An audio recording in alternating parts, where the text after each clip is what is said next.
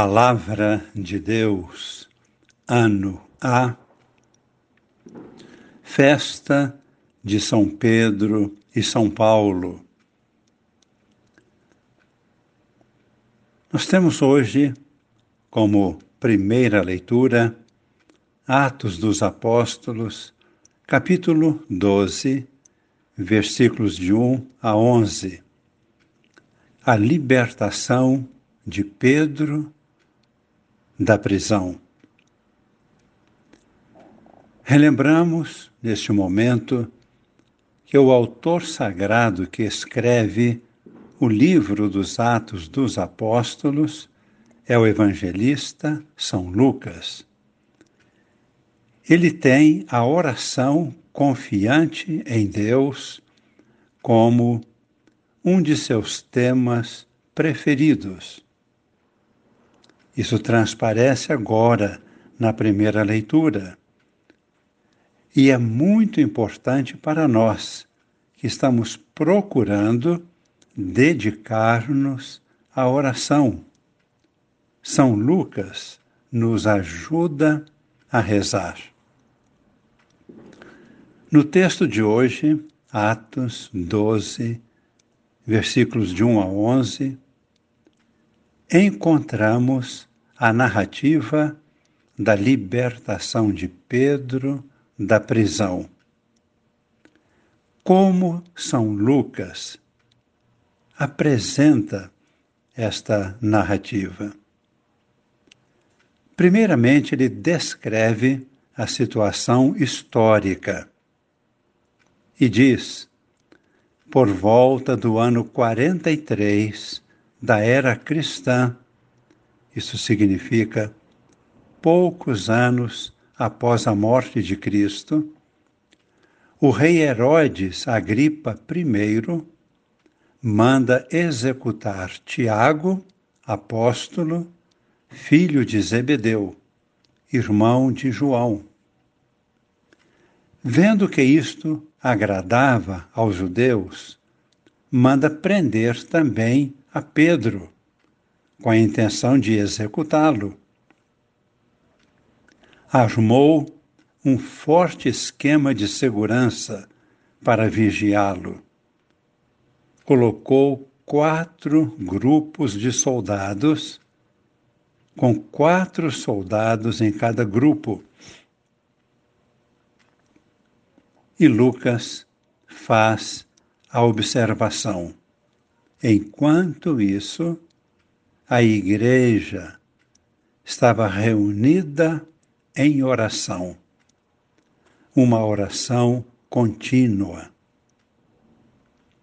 Naquela mesma noite, Deus enviou seu anjo libertador. A prisão se encheu de luz. O anjo tocou o ombro de Pedro e o acordou e disse: Levanta-te depressa. As correntes se quebraram. Pedro seguiu o anjo. Não compreendia o que estava acontecendo. Pensava que fosse uma visão. Passaram por duas portas que se abriram por si mesmas. Chegando ao portão de ferro, que dá para a cidade, também este se abriu sozinho. Quando Pedro estava totalmente livre, o anjo se afastou. Então Pedro tomou consciência. Agora sei verdadeiramente que o Senhor enviou o seu anjo para me libertar do poder de Herodes. Dirigiu-se imediatamente para o lugar onde a comunidade costumava se reunir para a oração. Era noite. Estavam todos ali reunidos em oração e foram testemunhas do poder de Deus. A fé remove montanhas. Nós queremos ser uma igreja em oração com Maria.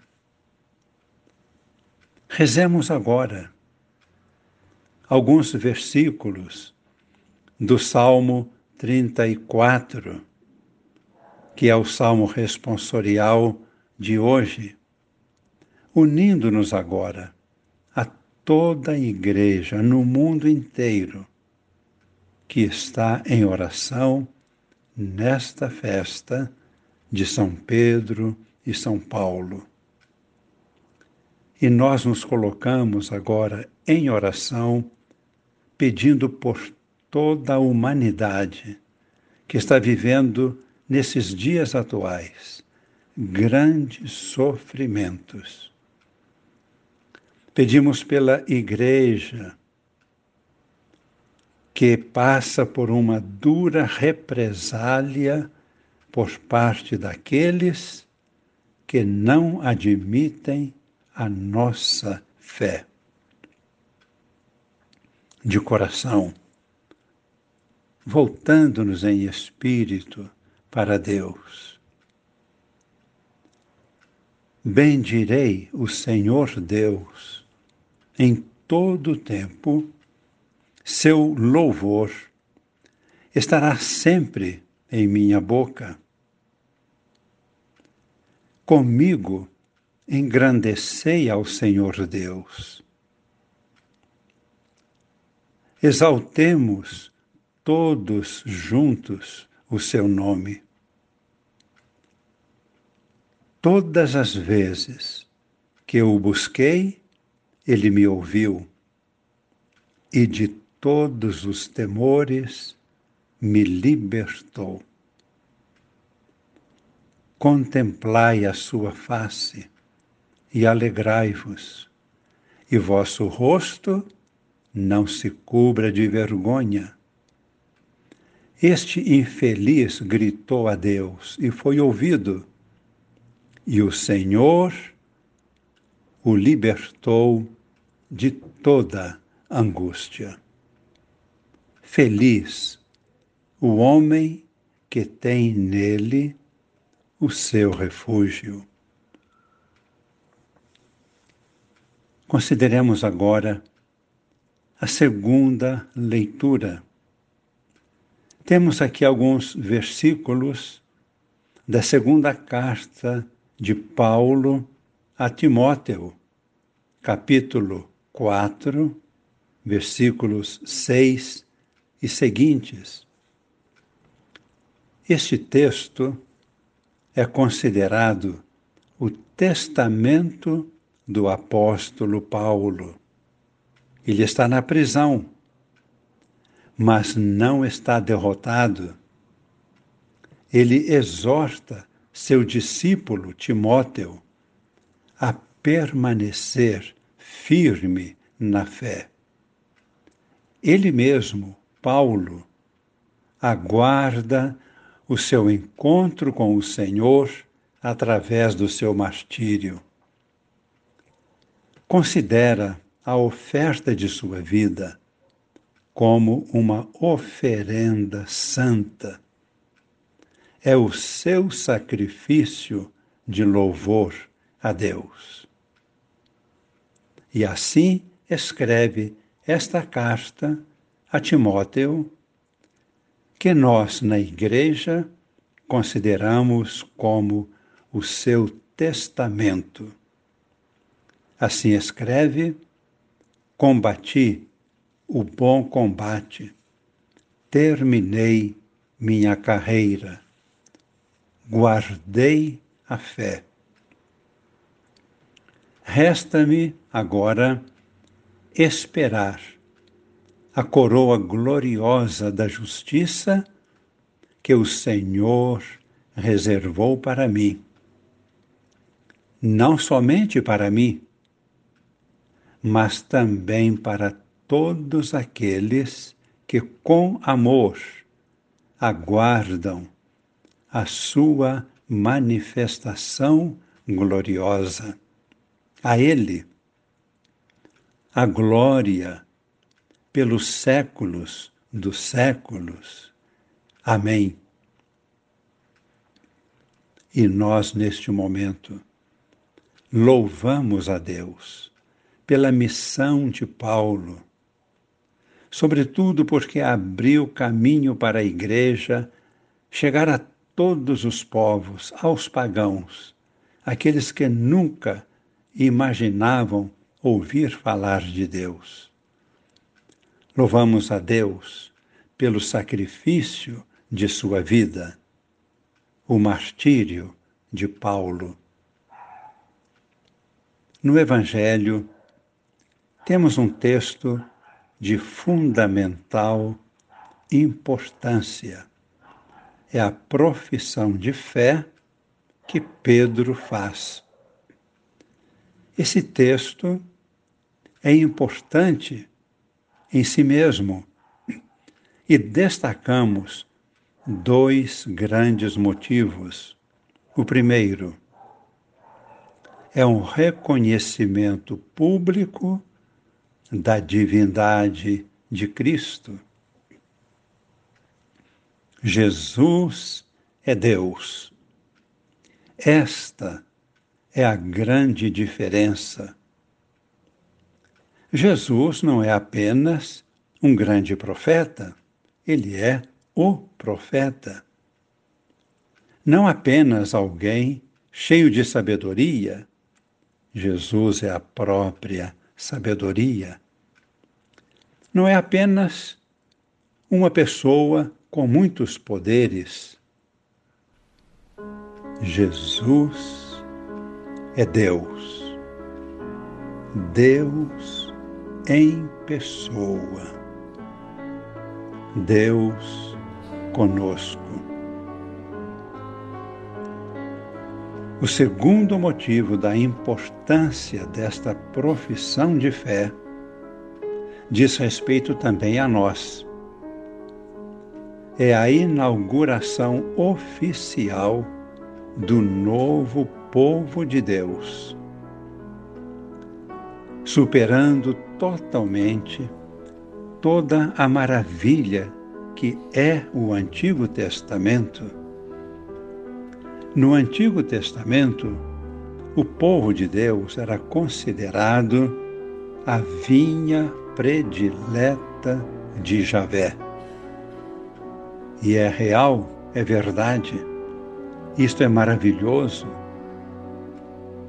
É uma escolha de Deus Agora, porém, com Jesus, que é Deus, com a profissão de fé que Pedro apresenta a Jesus e com a nossa profissão de fé hoje, em Jesus, verdadeiro Deus, nós, Igreja, somos o próprio corpo de Cristo, presente neste mundo.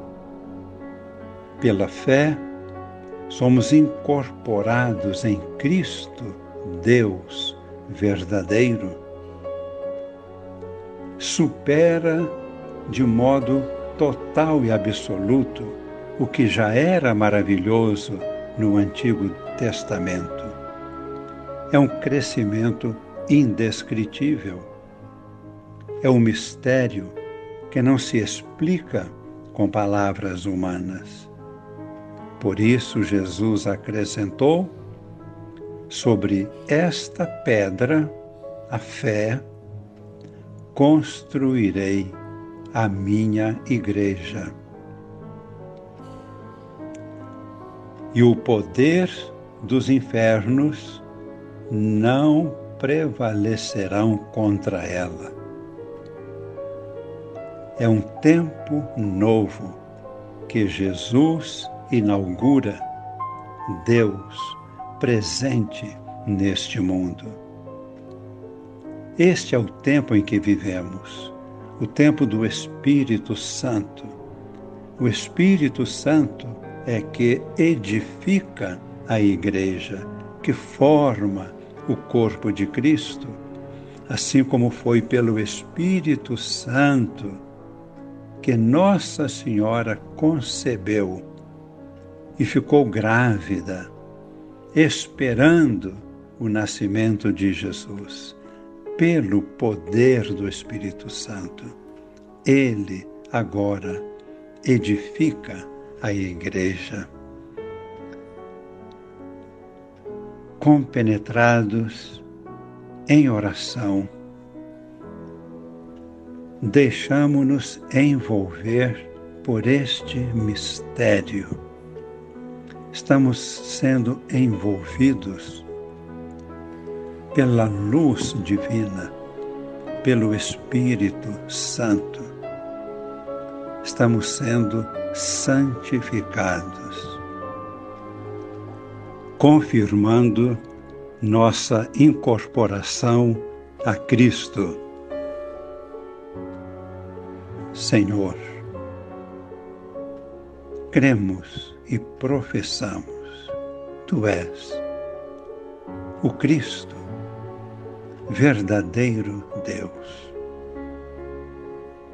A Ti confiamos nossa vida. Santifica-nos, Senhor, com o teu Espírito, para que alcancemos a plenitude da vida na ressurreição que trouxeste para todos nós. Derrama agora, Senhor, a tua bênção sobre nós a unção do teu Espírito. Abençoe-vos o Deus Todo-Poderoso, Pai e Filho e Espírito Santo. Amém.